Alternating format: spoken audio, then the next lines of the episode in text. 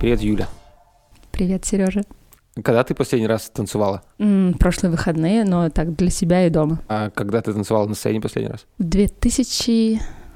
2019 году летом я последний раз танцевала на сцене. А вообще последний концерт полноценный, в котором я участвовала, был почти три года назад, 2018 год, лето, май. Вот на самом деле мой последний концерт это была сказка «Красавица и чудовище». Я исполняла роль красавицы. Там средний возраст по...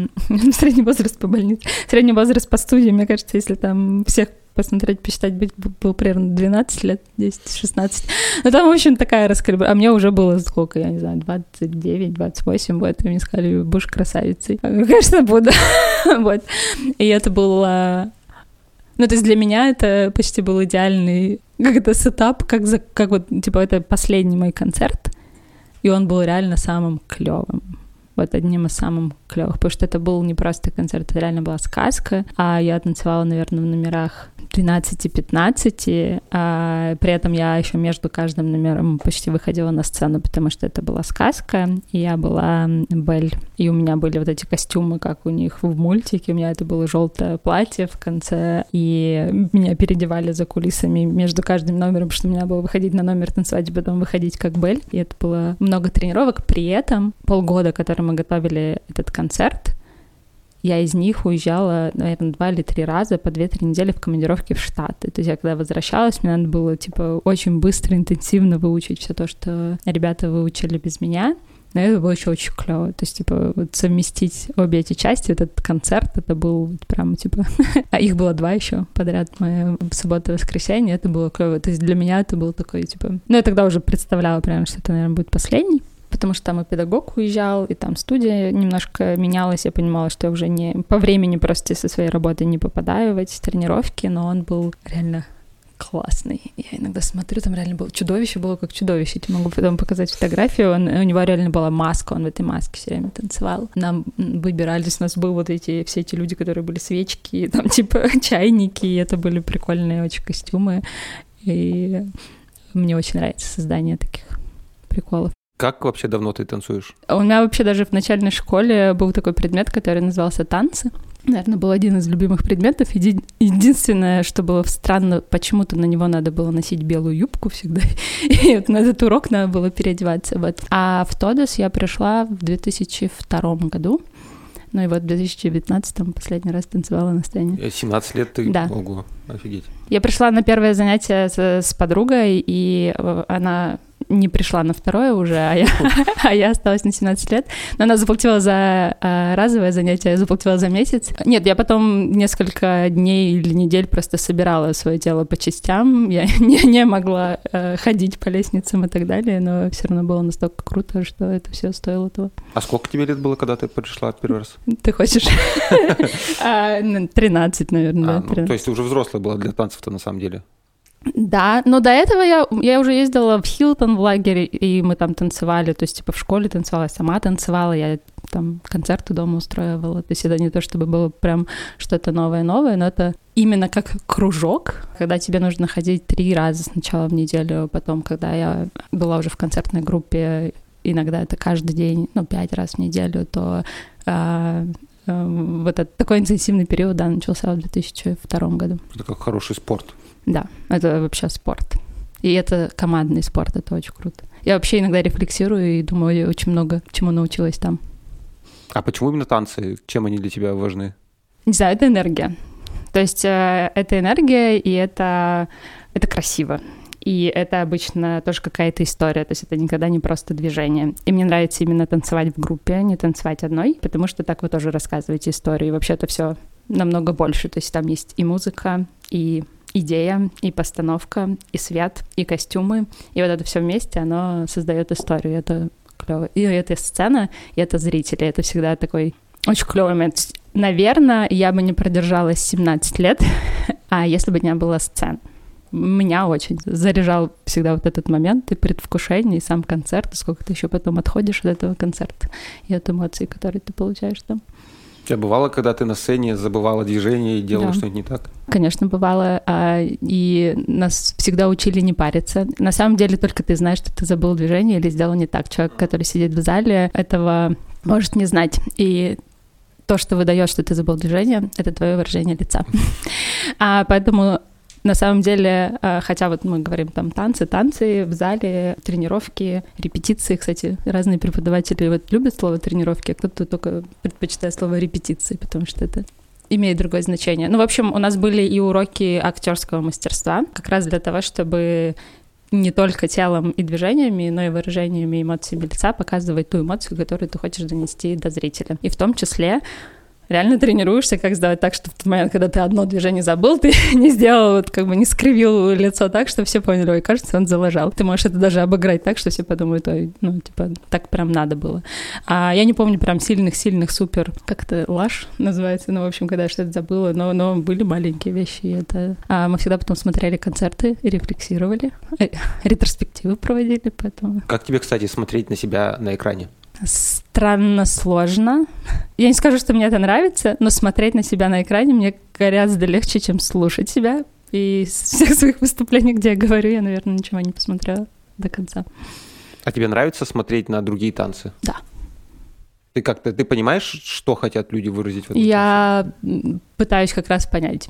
Ну, то есть я смотрю и э, выдвигаю гипотезы, что мне кажется. Или я думаю, что я, какую я эмоцию испытываю, когда смотрю на то, как они танцуют, как меняется. Ну, то есть там всегда есть какая-то композиция, постановка, и это очень интересное упражнение, как раз понять, что хотел сказать хореограф с другой а стороны. Как? Вот я человек, который... Вот я прихожу в балет, смотрю, мужик бежит к женщине, потом от нее. И вот это все, что я понимаю.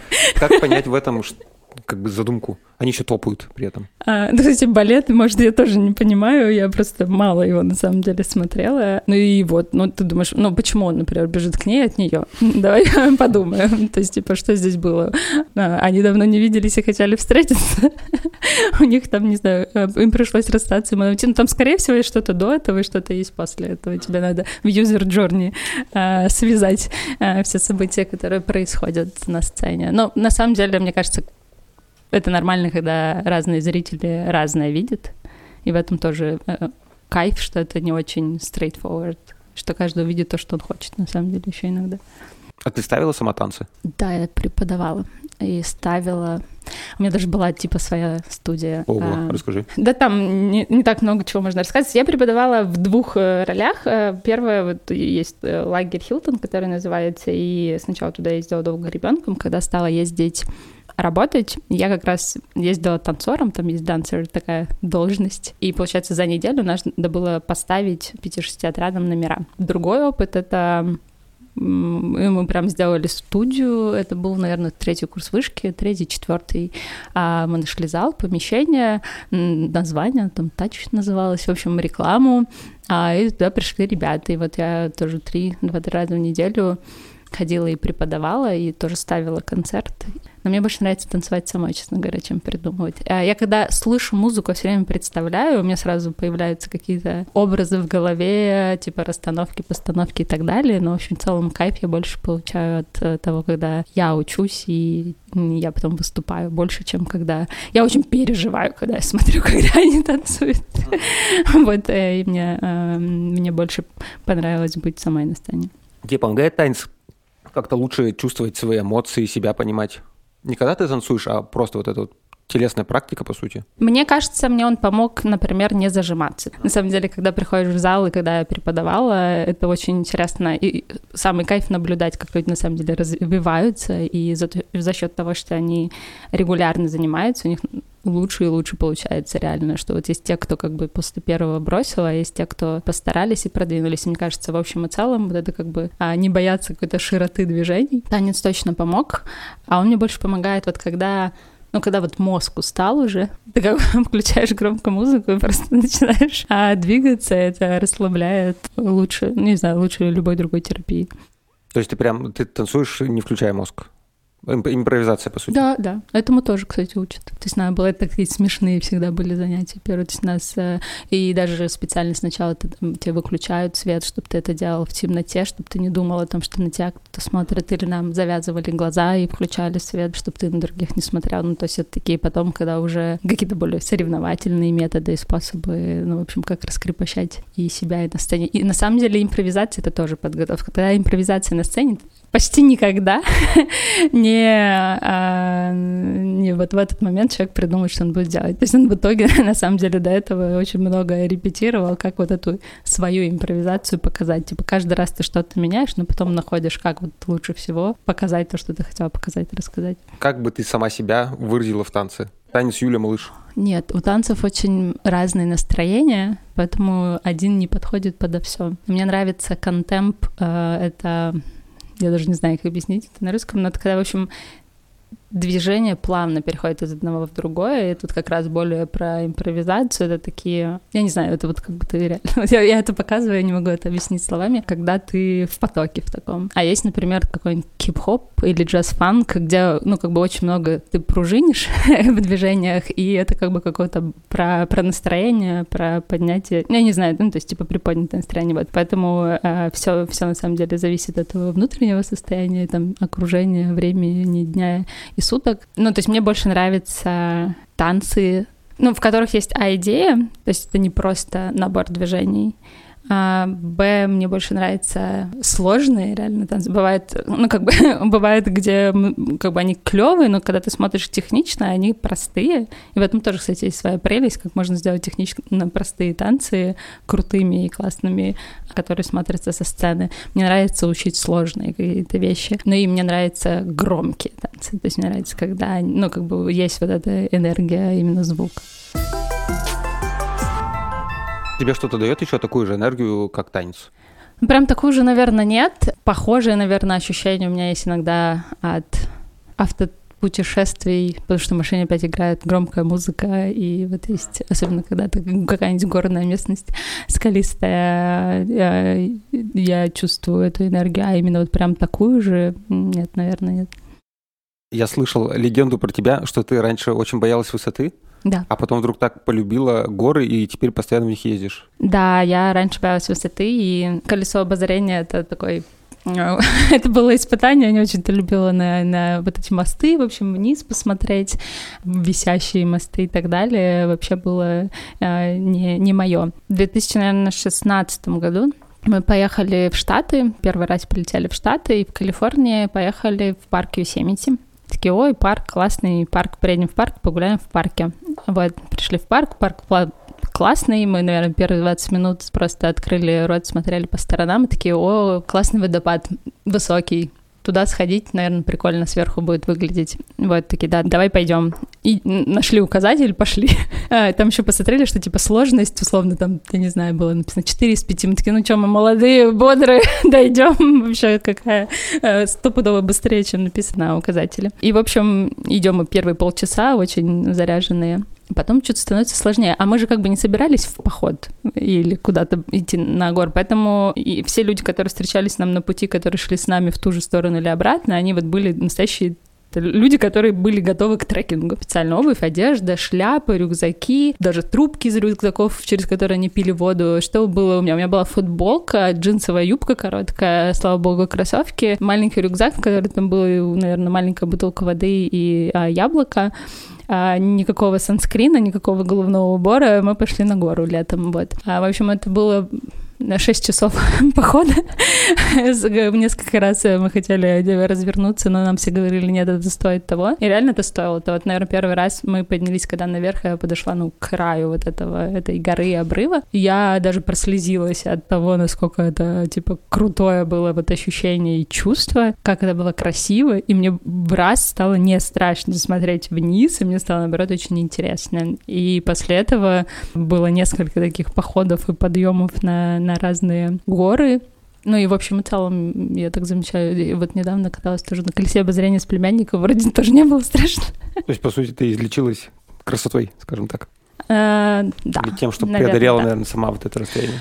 Ну, там было все вместе, да, и это был первый раз, я увидел, ну, там было очень красиво, мне кажется, это вот красота, потому что ты, типа, смог это сделать сам, просто сидя там на этом краешке, даже не краешке, а вот эта энергия, которой ты начинаешь напитываться, и ты, получается, что если ты боишься высоты и не можешь туда подняться, ты больше не получишь вот этой энергии, которая тебе так нужна, как оказалось. Вот.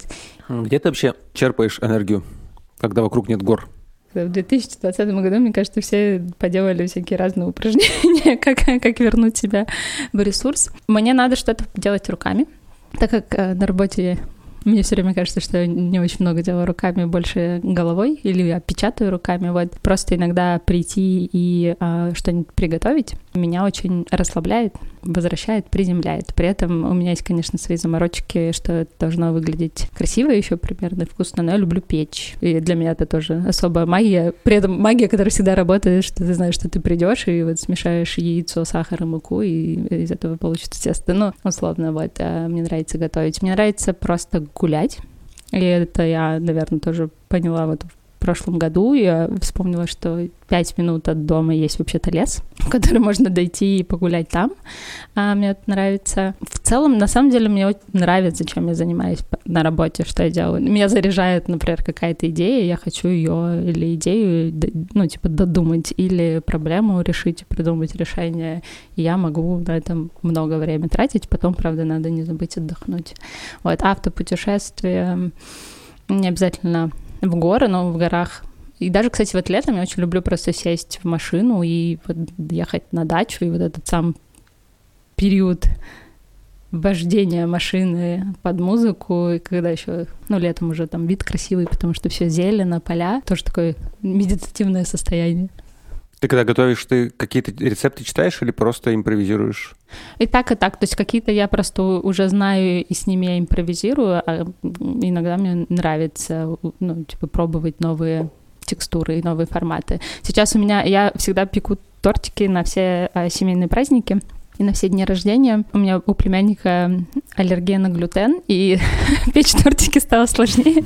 И теперь мне как раз нужны рецепты, потому что очень сложно испечь торт э, без пшеничной муки. Или найти какие-то специальные рецепты. Там почему-то сразу, когда ты пишешь что-то без глютена, это еще и без сахара, без печи, без всего. И это просто типа это, орешки, в общем, помоли. вот тебе торт. И ты пытаешься найти какой-нибудь интересный рецепт, при этом который ты можешь сделать не за три дня. И не, тебе не надо купить все новые а, эти, оборудования для того, чтобы у тебя это случилось. Вот. Но это тоже прикольный такой творческий процесс. Ты вообще эстет? Да. Я даже... Мы там делали недавно командное упражнение и про identity я написала, что я эстет. Мне, наверное, иногда тяжело из-за этого, но я могу, даже когда я делаю презентации, зачем-то потратить слишком много времени для того, чтобы э, перемерить вообще, как это визуально будет выглядеть перед тем, как я начну контент туда добавлять. То есть мне надо, чтобы они были выровнены, насколько она широкая линия, типа текст, цвет совпадает или нет. Потом я начинаю на себя злиться иногда из-за того, что я уже так много времени на это потратила. Или там дома мне надо, чтобы там стояли тоже, не знаю, это прикольно, когда стоят цветы живые, когда прибрано. Мне нравится, когда мало предметов вокруг меня. То есть я люблю, когда вокруг минималистично и приятно глазу. У тебя так всегда было или когда-то это вдруг неожиданно пришло чувство? Ну, мне кажется, что так было скорее... Раньше это был перфекционизм, я это называла. И мне надо было просто довести до идеала, до, ну, до того идеала, который я себе представляла внутри. Но я не могу сказать, на самом деле, что был какой-то такой переходный момент, и такая, все, я теперь эстет но я и не скажу, что я когда-то у меня этого не было, и мне было неважно, что происходит вокруг, где я типа живу, существую. Ну и как тебе с твоим э, высоким эстетическим чувством жить там, не знаю, ранней весной в Перми, когда все грязное, серое? Но у меня при этом есть э, как-то позитивный настрой по дефолту. Ну, то есть, например, если смотреть наверх, а не вниз, то там уже типа все намного лучше. Ну, на самом деле, жить э, сложновато иногда кажется. То есть, когда я замечаю, что если вот неделю нету солнца, и я на улице, да, очевидно, бываю а не так много, когда работаю, и что-то как-то, да, не очень тебе нравится, поэтому ты ищешь места, кофейни, где ты можешь восполнить вот эту визуальную картинку, которая тебе нужна для того, чтобы стало приятно дома, опять же. А, вспоминаешь, что офис у нас в целом классный, я там все еще переговорку забрала, самую бодрую. Но, в общем, в целом, честно говоря, если ходить и искать клевые вещи, а не обращать внимание на грязь под ногами. То есть, типа, да, неприятно. Раньше я любила в это время уезжать из города и пропускать этот период, вот. Но, честно говоря, из-за того, что в прошлом году мы сидели все дома в Перми, я уже давно не была в Перми, типа, круглый год, можно сказать. И я увидела все эти смены сезонов, и какая там была осень. Я, на самом деле, очень много прокайфовала, типа, чего-то заметила, что мне раньше все время казалось, что это, типа, что не бывает здесь клево. Ты делаешь что-нибудь тяп-ляп? Ну или у тебя все идеально эстетично? Не, нет, у меня не все идеально. Ну и как это, я знаю, что перфекционисты все либо черное, либо белое, и нету, то есть, типа, либо все, типа, очень классно, либо отстой.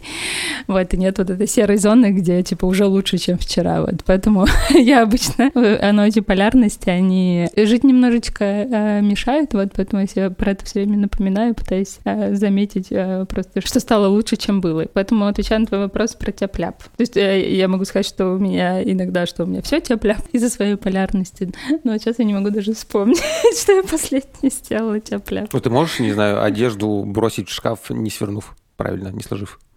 Или постель не заправить? Х- крошки хлеба со стола не убрать? Дерзкое. Могу, но не делаю так. Потому что могу.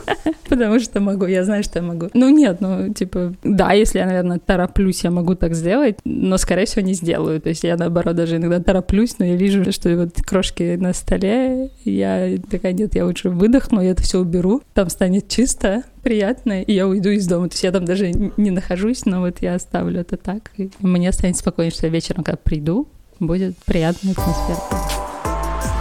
Ты раньше часто выкладывала в свой Инстаграм картинки по выходным, как ты сидишь в кафе и что-нибудь читаешь.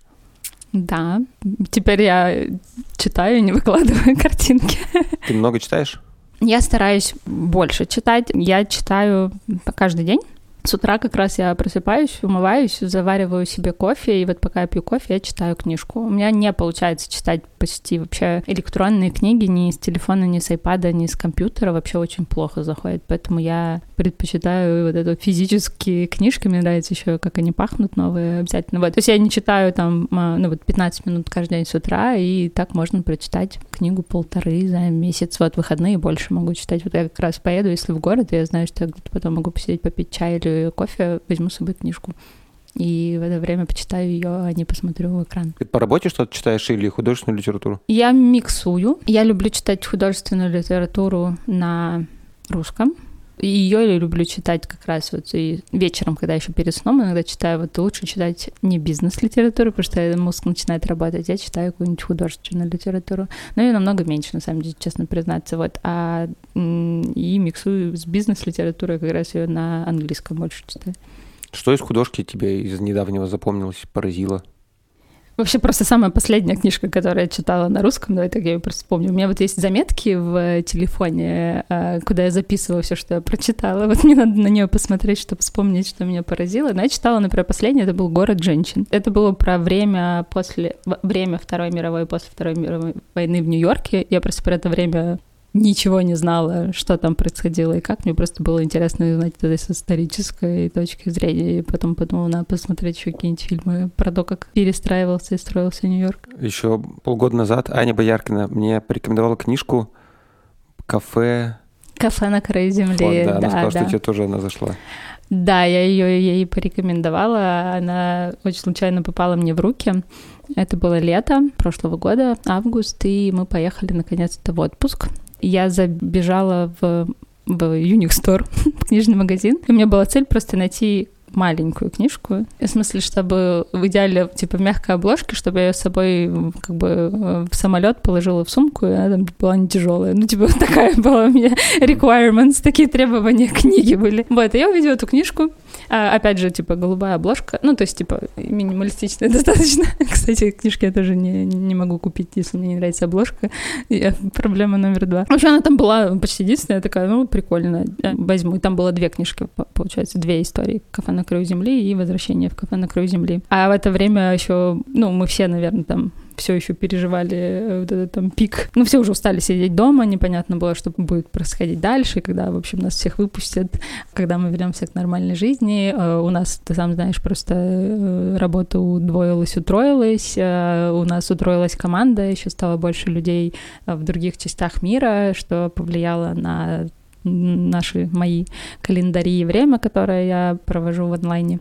И я просто от этого всего устала, и мне казалось, что вот мне многое что перестало нравиться. И вот эта книжка мне потом попалась реально в руки, и когда я начала читать, я такая, ого, ничего себе. То есть она реально пришла ко мне случайно, а получилось, что прямо в нужное время, и я все еще помню вот эту там главную фразу, что ты каждый день можешь заниматься тем, что тебе нравится. А, и я подумала, окей, что мне нравится. И мне на самом деле очень много чего нравится в работе. И я думаю, отмечаю это и отмечаю, что мне не нравится. И как я могу меньше этим заниматься. Ты еще сказала, что ты записываешь э, заметки. Да. Ты просто выписываешь цитаты или какие-то мысли свои? Ну, скорее, я выписываю цитаты, либо я перефразирую эти цитаты так, как я их запомнила. Ну, то есть я записываю по по прочтению книжки и основные мысли bullet point оттуда. И я еще пишу, например, какие-нибудь э, идеи, которые мне пришли во время прочтения, что я как раз могу попробовать поделать, если там были какие-то практические вещи, или если я в книжке художественной прочитала про что-то, что я не знаю, что тоже надо будет как-нибудь загуглить, узнать, например, иногда рецепт какого-то блюда, иногда потому что кто-то ел, или какого-то места, в котором это происходило. Ну, то есть какой такой формат. И ты как-то работаешь потом с ними, перечитываешь или просто записала и пошла дальше? Я возвращаюсь к ним, но достаточно редко. То есть я часто возвращаюсь к ним, когда мне кто-то спрашивает, например, что я из последнего прочитала и что мне понравилось, я к этому возвращаюсь. А либо я в самолетах, вот раньше так было, потому что ты типа тебе нечем там заняться, ты начинаешь чистить с фотографии свои с телефона, пересматривать и, не знаю, чистить телефон, вот прям начинаешь и находишь какие-то заметки и перечитываешь, такие прикольно то есть, типа, я забыла уже вот эти буллет-поинты, что я эту книжку читала, и себе можно быстро освежить в памяти. Или иногда, когда я готовлюсь, например, к какому-нибудь там выступлению внутри компании за ее пределами, я помню, что я вот что-то про это читала, что можно оставить, и я тоже иду в заметки, нахожу и добавляю эту мысль. Про работу немного поговорим. Ох, давай. Как ты оказалась в мире? Случайно. Вот честно, иногда мне кажется, что случайно. Тут недавно, э, в прошлом году, в ноябре, было 7 лет, как я тут работаю. Я подумала, вот 7 лет считается числом удачи. Вот я тоже считаю, что мне повезло. Я приехала, вернулась из Москвы в Пермь. А в Москве я училась в магистратуре в вышке и потом э, работала в Ламоде. Но я никогда не собиралась там оставаться, поэтому там, когда Леня закончил университет, мы собирались вернуться в Пермь. Ну, в смысле, я вернуться, он переехать. Я вернулась в Пермь и думаю, теперь мне надо искать работу. А я до этого раз работала в Ламоде, это был e-commerce большой, это уже была более-менее модная современная компания по сравнению с многим, что происходило тогда на рынке, как я себе представляла офисную работу. Я, честно, до 20 наверное, не знаю, до 22 лет я думала, что я буду танцевать всю жизнь. Ну, то есть я вот про это больше думала. В общем, вернулась я в Пермь, а Андрея Хусида я знала как из Хилтона и из Вышки. Ну, то есть мы просто были знакомы. Тогда еще была, ну, сейчас, наверное, есть сеть ВКонтакте, просто я туда теперь не захожу, а тогда еще туда заходила. И я так начала уже немножко фаном искать работу. И ВКонтакте увидела у него в статусе что-то типа «Мы ищем интернет-маркетолога, там, свое агентство». Я такая, ой, ну, надо узнать, что у них за агентство, что они делают, потому что я как раз работала в департаменте маркетинга и конкретно интернет-маркетинга, диджитал-маркетинга. И я ему написала, кого ищете? Я вот вернулась в Пермь, была в Ламоде, он написал, ой, круто, напиши, что ты делала. Я написала, что я делала, и он говорит, приходи к нам в офис. Офис был тогда в бизнес gallery, а-ля бывшее общежитие. вот, и я пришла туда, это был пятница вечер, и собеседование вот в комнате сидел, там был Андрей, Аня, это, по-моему, еще была кто-то, может быть, был пару людей из разработки, я не помню. То есть там было человек шесть в комнате, и Андрей задавал мне какие-то разные вопросы странные. Я единственный вопрос помню, который он задавал, он спросил, как у тебя с английским, я сказал, «А, лучше многих, он спросил, лучше меня, и я сказала, возможно, все вот так примерно выглядело мое собеседование. А, и потом сказал, ой, сейчас будет презентация про новый офис, останься. И вот я еще два часа смотрела презентацию про Digital Port, и какой будет офис витамина у агентства и у Real Time Board тогда. И Андрей мне в конце говорит, ну, мы сейчас тут, в общем, пообсуждаем, я тебе в понедельник позвоню, скажу, что как. Я говорю, ну ладно, я вышла, села в машину, отъехала от этого здания, звонит Андрей и говорит, а мы что-то подумали, Просто приходи в понедельник. вот так я э, оказалась в мире. Я не знала, что это такое. Я зашла дома на сайт, пыталась, честно, пыталась понять. У меня еще не грузился на флеше приложение на моем компьютере сразу. Вот, и пришла в понедельник, и вроде бы мне даже тогда сказали, что я буду аналитиком, но первое, что меня попросили у Андрея сделать, это написать статью в блог, как Realtime использует Realtime для тестирования. Я такая, ну ладно, будет интересно. Вот и осталось. И чем ты занималась первые годы? Да всем. Ну, то есть, э, я правда, я занималась очень много аналитикой. Наверное, я единственная тогда была, кто занималась аналитикой. То есть, э, кто смотрел в данные, пытался найти хоть что-нибудь. где-нибудь продукт market fit, где-нибудь бизнес-модель. А я еще занималась всеми платежами. То есть, это вот сейчас у нас есть э, всякие системы, и мы видим, сколько у нас денег. А тогда я заполняла спредшит и искала платежи, которые нам не прошли, большие, потому что они казались очень большие, типа на 50 долларов знаю, 400 баксов когда-то годовая была подписка, и я определяла новые вернувшиеся э, пользователи по имейлу, что, потому что я их всех знала уже. А в какой-то момент я искала то, что называется opportunity, э, возможностями, где мы можем вырасти, и какие-то паттерны, которые потом сразу могла тогда проверять в целом на продакшене.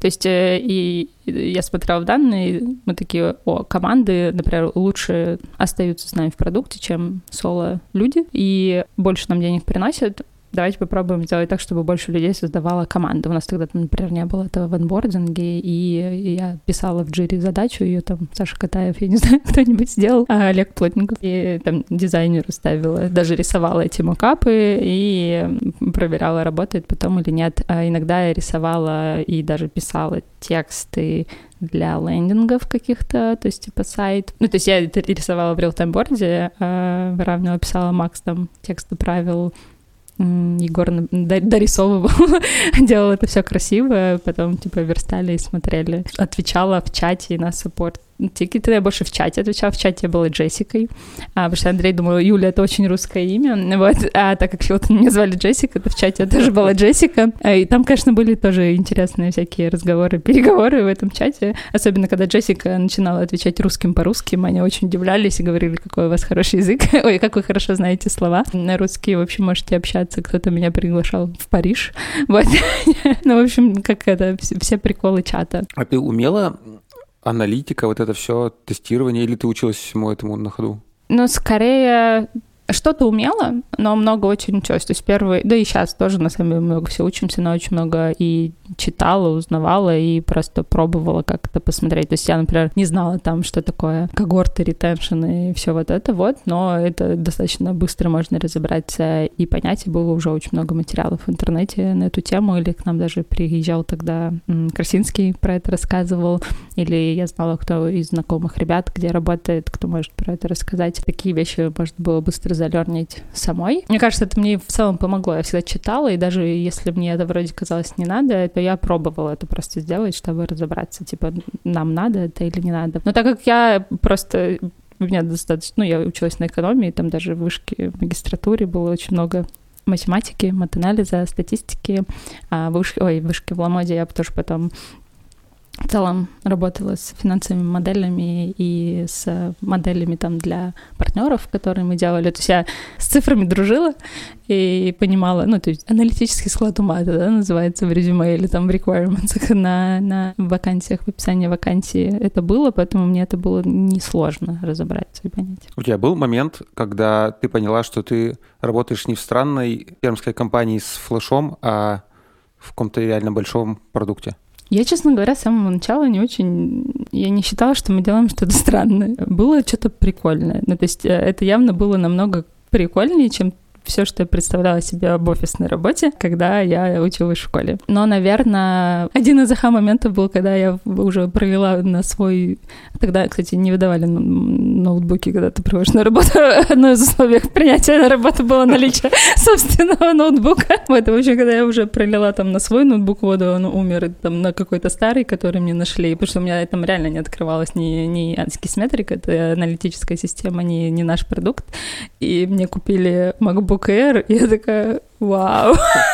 Корпорация. Корпорация. Мы ездили за, за ними, за моим макбуком и за аймаком Егора, и мы такие, вау. Ну, то есть, во-первых, у меня начало работать, и намного быстрее, я такая уже клевая. Потом, наверное, это был переход, когда мы переехали на HTML. Ну, и там уже в этот момент немножко э, рынок поменялся, и там Slack начал расти и быть таким популярным, что в целом коммуникации, коллаборации, вот это все продукты, которые основаны на командах, а не B2C, которые стали таким понятным и каким-то э, хайпом, назовем это в тот момент, и ты начинаешь видеть это в, в данных, как у тебя меняется рост, как меняется прилипание там людей к продукту, конверсия, и в этот момент ты такой, растем дальше, прикольно. В чем сейчас твой главный интерес? Мне, с одной стороны, нравится, что whiteboard становится очень интересным для всех остальных компаний. Они думают, как бы у себя иметь свой whiteboard. И мне кажется, для нас это классный челлендж. То есть вот мы сейчас, условно, первые. И охота, в общем, быть первыми не просто из-за ковида, а охота быть первым, потому что мы сильная команда, и мы можем обыграть и выиграть конкуренцию серьезных парней в том числе. Вот этот, например, мне в целом интересный, интересный челлендж. Другой про канва все еще очень непонятный формат. И это даже больше не как вырастить э, мир, а как сделать так, чтобы человек, который привык скроллить вверх и вниз, иногда может в стороны, поймешь, что такое зум-ин, зум что есть пространство. Ну вот как бы вот этот формат, он непонятный. Как сделать его понятным, таким же, как Google Доки теперь, которыми все пользуются, это тоже интересный челлендж. Таким понятным средством визуальной коллаборации, коммуникации. Ну и охота что, типа, это one billion сделать. Ты пришла аналитиком, а сейчас, ну, у тебя такой большой, крутой карьерный рост, назовем это так. Сейчас ты в executive team. Насколько часто тебя накрывает синдром самозванца и вот это все? Или не накрывает? Он нон-стоп. А, накрывает часто. Что ты с этим делаешь? Разговариваю с членами команды. Ну, то есть, типа, у нас в экзекутив команде достаточно уже много людей, которые несколько компаний таких прошли, и я с ними разговариваю про это, с Андреем разговариваю, про Широли, с адвайзером, с коучем, разговариваю про это, которые мне помогают подумать про это по-другому.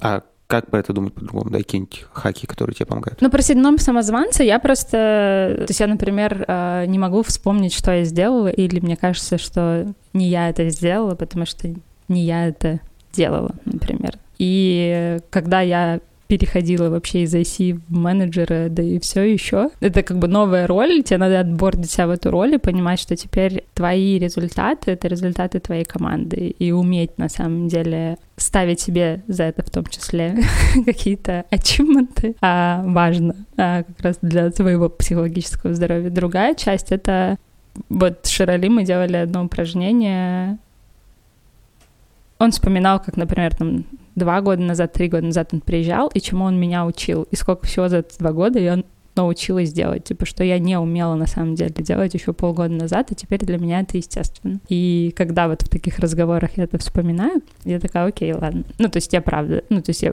что-то для меня становится естественным, что я не отмечаю, что я теперь это умею делать. Ну и с командой, наверное, и с Андреем важно, я проговариваю ожидания, что я себе их, может быть, напридумывала, и я думаю, что мне синдром самозванца придет, но я все это не делаю. Никто этого от меня, например, сейчас и не ожидает, и не надо про это думать и фокусироваться там на один, два, три. Меня в том числе всегда в тебе поражало, что при той нагрузке и загруженности твоей, ты все время выглядишь э, в зуме как самый счастливый человек на Земле. У тебя это естественное состояние или ты учишь себя этому? Э. Особенно, когда ты в костюме Снегурочки в зуме, это да. Блин, Снегурочка, это было клево. Это было очень быстрая идея, быстрая реализация. Даже успела испугаться, что это будет не, типа не appropriate, вот, а девочки уже купили костюм Снегурочки. Я вообще, кстати, респектую там Ксюше и Ирине, потому что, мне кажется, среди миллиона ужасных костюмов Снегурочки они нашли клевый. Ну, в общем, в целом, да. Типа, скорее для меня это естественно. Но иногда я понимаю, насколько важно, типа, заряжать команду И я могу, типа, за, за кулисами себя даже это в щеки побить, взбодриться, провести эту встречу. И это, например, заберет у меня какую-то энергию, но с другой стороны, честно говоря, когда иногда это заряжает обратно, потому что э, если я буду с кислым лицом, с другой стороны тоже, скорее всего, будет с кислым лицом, а так мы же, у нас же всех зеркальные нейроны развиты, э, получается, что как бы люди начинают в обратную сторону тебе тоже какую-то позитивную энергию давать. Это немного история из танцев еще, и ты как будто да, на сцене. я на сцене, да, кстати, это, э, кстати, очень хорошее наблюдение, я про это давно когда-то думала и уже забыла, но мне правда кажется, что я с танцев и вообще из Хилтона, потому что в Хилтоне ты же, когда работаешь, ты тоже там у тебя 100-150 детей, которые тебя очень рады видеть и ты не можешь, тебе охота их тоже порадовать, что ты их тоже рад видеть. И вот это как бы просто... Я даже помню всегда, когда э, смена в лагере заканчивалась, и ты там все время улыбаешься всем. И на сцене, и когда ты приходишь с ними общаться. Ну, там очень позитивная атмосфера. И ты потом приезжаешь в город, и ты заходишь в торговый центр, ты реально единственный, который ходишь, ты всем улыбается, а тебе никто этого не делает в ответ. А, и это всегда немножко отрезвляло, ну, в таком смысле. Вот, ну да, да типа сцена и Хилтон, мне кажется, это тренировка. Вот мы не поговорили про Хилтон. А, да, это лагерь английского языка. И я туда попала до того, как я начала учить английский в школе. И, наверное, я его поэтому люблю. И у меня никогда не было блокеров говорить на английском, даже когда я чего-то не знаю. И в первый раз я приехала в 97 году. Среди команды, которая там работала, там было пять иностранцев. То есть это было очень клево. То есть это было первые иностранцы, которых я видела, а они говорили только на английском, и ты пытался вообще со всеми правдами или неправдами их понять или про себя что-то рассказать. Это реально классная школа, потому что мне кажется, там главная заслуга не только в том, что люди учат английский, а в том, что люди раскрепощаются. Там каждый день шоу, и каждый день ты выходишь на сцену тоже.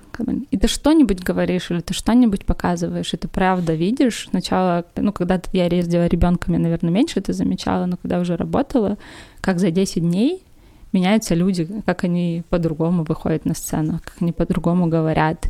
И это прям, типа, э, меня всегда это вдохновляло. А когда я уже работала, вот это каждый день шоу, это тоже тренировка. И это дедлайн, который не переносится. ты, типа, не можешь сказать за релижу, типа, завтра. И, соответственно, ты делаешь это шоу с командой. И мы даже знали, что к 7 часам вечера что-то все равно должно случиться. И ты сидишь, придумываешь, креативишь, вот это build on top of each other ideas, тогда, наверное, не знали это фразы, и тогда еще я поняла, насколько важна команда, с которой ты ездишь и работаешь, потому что есть, когда ты уже срабатываешься и находишь своих людей, как весело и клево и быстрее ты придумываешь эти шоу, как вы быстрее распределяете роли, кто за что отвечает, готовит и так далее по сравнению, там, когда ты едешь тоже либо с новой командой, либо с тем, кем ты по персоналити типу там, ну, не подходишь, тебе сложнее просто это делать. Вот.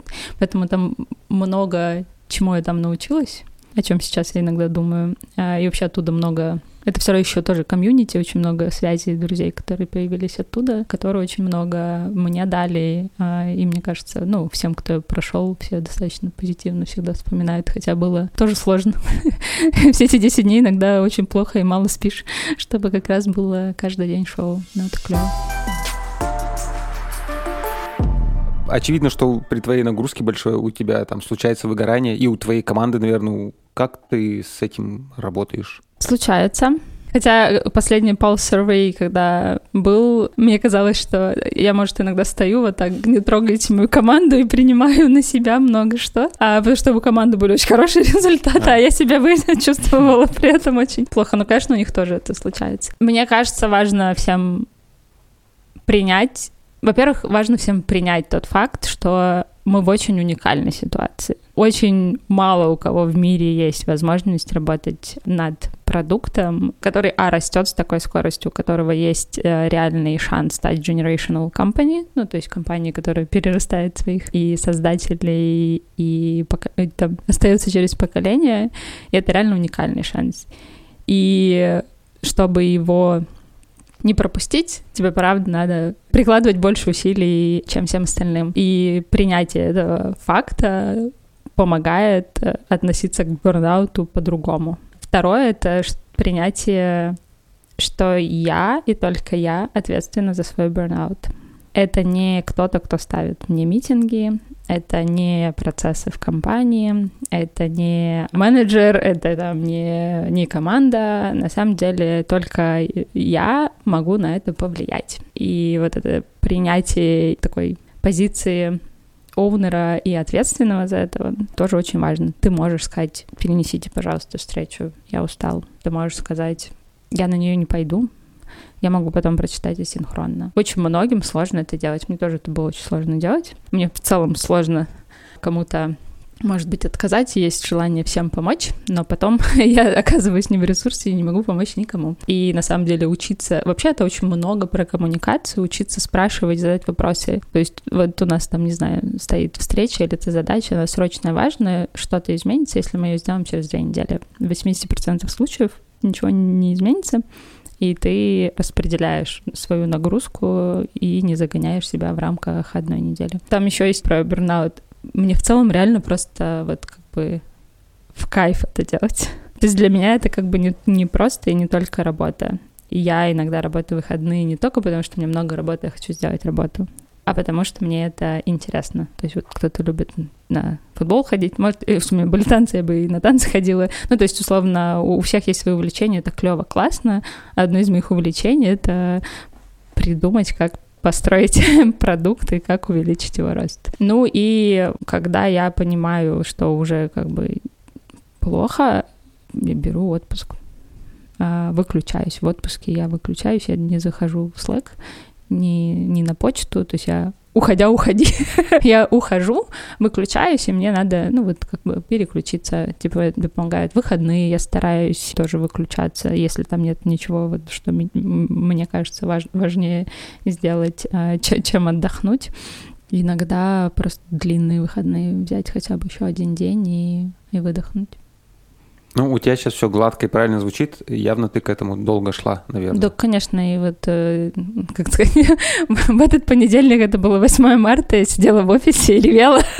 конечно, все не так, все гладко. А, ну, мне слезы помогают раз, э, разрядиться иногда, и э, я их при этом стесняюсь. На самом деле, очень, когда видят, что я реву, у меня есть свои, поэтому... Но, да, все не очень гладко, я к этому шла. И шла, наверное, я читала много и книжек по этому поводу, поводу и разговаривала, там, опять же, Широли, с Аней, там мы про это говорили а, в лидершип тоже в команде, мы обсуждали эту тему, и я послушала и узнала, как другие с этим справляются, и что они тоже это испытывают, например. Это, это все помогает э, узнать новые ментальные модели, как к этому можно относиться. Но да, может звучать гладко, но я устаю, я могу, да, зареветь, мне надо раз, разрядиться таким способом, вот это напряжение, а, но потом я тоже так выдыхаю и вспоминаю, окей, чему меня учили, что из этого я сейчас могу применить, что из этого я могу сделать. Вот сидела в понедельник и удаляла встречи, тоже их переносила, освобождала время, стало полегче. При этом у тебя все равно календарь выглядит как ужасно с утра до вечера. Да. Но у меня есть несколько лайфхаков, они, правда, э, с периодичностью перестают работать. Вообще календарь — это один из моих любимых инструментов, стал, кто бы мог подумать. А я делаю ревизию календаря почти каждый месяц. То есть я реально смотрю, на что я потратила время, на что я не хочу больше тратить время, и как сделать так, чтобы у меня появилось время для диптинкинга, фокус-тайма. Один из моих лайфхаков был раньше это делать понедельник день без митингов, ну, большую часть, потому что такой, типа, ты в понедельник уже все сделал, молодец, и тебе уже не так стрессово, когда у тебя появляются дополнительные встречи в течение следующей недели. А ты как бы за неделю себе накапливаешь все запросы, и потом в понедельник их все делаешь, и молодец. Иногда работает. Но чтобы это сработало, тебе надо в понедельник прийти, и делать то, что ты запланировал делать, а не случайно открыть Slack и уйти в какой-нибудь... Ну, в общем, оказаться, что ты разбираешь не то, что ты собирался. Я знаю, что я продуктивнее... Ну, просто я сама думаю лучше с утра, Поэтому я букаю все время, что до обеда у меня нет никаких встреч, а после обеда уже, ну и там и Амстердам просыпается после ужина, просыпается штат, и я понимаю, что я не могу в это время делать deep thinking, потому что там пересечение, поэтому у меня есть шанс только на утро, я его пытаюсь защитить всеми способами. ну, в смысле, правда, когда доставят встречу, я иногда прошу так не делать. Но да, выглядит иногда, иногда как выглядит. 14-15 встреч в день. А у тебя есть вообще сейчас время на себя? На что-то кроме работы? Честнее сказать скорее нет, чем да. Но опять же, вот я когда говорю, что утро себе бронирую, это там с 11 до, до часу, да. Я раньше 11 уже не могу начинать работать, потому что я заканчиваю в 11-12 вечера. Поэтому, а встаю все равно рано, то есть я утро, вот то, что тебе говорю, я читаю, собираюсь, йогу делаю каждый день. У меня, кстати, после танцев с дисциплиной все вообще отлично. Я могу привить себе разные привычки хорошие, вот. Но да, йога мне тоже помогает. Потом вот это как бы работа, работа, работа, работа. Выходные выходные, ну, вот выходные, условно, это какое-то мое время. Но мне, чтобы сначала, мне кажется, перезагрузиться от всего количества потока информации, очень в субботу меня все время охота побыть в тишине одной, вот просто чтобы я перестала, ну, как бы замедлить свой мозг. вот, и к воскресенью я уже, типа, поблагодаряю. Но я люблю ходить в всякие салоны, массажи, это, вот это считается на себя. Ты э, раньше говорила, что думала до какого-то возраста, что станешь профессиональной танцовщицей. Почему не стала, когда ты приняла это решение? Ну, Кроме того, что я танцевала там в Тодосе, еще была другая группа, где мы танцевали, ездили на разные а, соревнования, занимали первые места, медали, сертификаты, дипломы. На самом деле я ничего не делала проактивно для того, чтобы стать профессиональным танцором. При этом, я не знаю, это установки, но я считала, что важно получить высшее образование. И когда училась в вышке на экономии, главная мысль, которую я поняла, что я не хочу быть экономистом, я не хочу работать в банке, я не хочу быть, не работать в страховой, я не хочу работать в финансах. В общем, что это не мое. И я поступила в вышку в магистратуру в Москве. Это была достаточно новая тогда специальность направления электронный бизнес. Всего по-моему, это был второй год, когда на нее набирали, она шла, поэтому программа там была не очень устоявшаяся, но там были клевые, но странные преподаватели. То есть там были преподаватели, были, которые работали в других компаниях. То есть это были практикующие люди. А, то есть мы реально на занятиях по управлению командами и проектами учили и играли в игры, связанные со скрамом и agile в карточки, вот потому что там был преподаватель, который работал в Касперском, по-моему, э, отвечал за разработку. Или маркетинг вел, э, он, правда, далеко не на каждое занятие успевал и приезжал, но вел человек, который, я забыла просто его фамилию, но он был директор маркетинга в Мейле. И ты от них, ну, как бы с полей узнаешь про какую-то новую область, и такое, ой, интересно. Я там стала изучать, что такое вообще SEO, органика, рост, вот эта реклама. А мне стало просто интересно. И в Москве я не ходила на танцы в Тодос так постоянно. Вообще Москва для меня не мой город, потому что там так много было времени тратилось на дорогу. Мне это жутко не нравилось. Каждый раз я даже сейчас туда приезжаю, я думаю, куда бы я ни захотела, это минимум 40 минут э, дороги. Это для меня много. И я, в общем, я так постоянно не, не ходила, не занималась, хотя все равно выходные там какие-то. Но мне стало интересно вот эта другая часть. Когда я закончила, сдала свой диплом, э, научный руководитель, которого я писала, он работал в Минфине, и он мне говорит, мы там новую команду строим, не хочешь в Министерство финансов?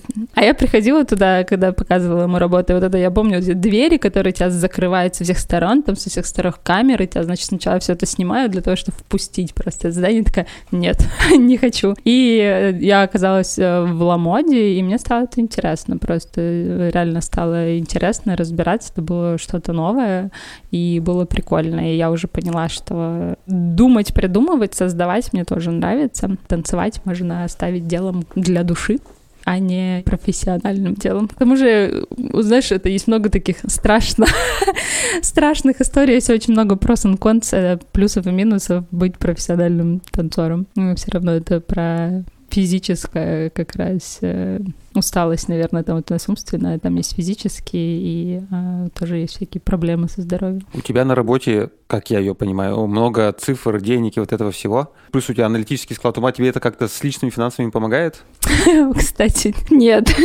Я вот не веду личные финансы. Я пробовала несколько раз. А, но, то есть у меня никогда не было проблем, когда оказывалось, что у меня есть какие-то проблемы с личными финансами, просто потому что, типа, ну, у меня нет а, вот этого желания потреблять, ничего специального я там не делаю. У тебя есть какая-нибудь мечта? Ну, вот я не знаю, то есть у меня есть разные желания что-то попробовать, но нет такого, что о чем я прям мечтаю, мечтаю. Мне вообще кажется, что много о чем я думаю вполне осуществимо. В целом я хочу создавать, созидать, и пытаюсь как раз, наверное, думаю э, периодически о том, а что я еще могу создавать, кроме того, что я уже создаю и вот найти что-то, про что еще не знаю, что мое. Это еще иногда называется там, персональной или личной миссией в том числе, и периодически я про это думаю. Типа, мне охота ее найти. Может, я пока об этом мечтаю.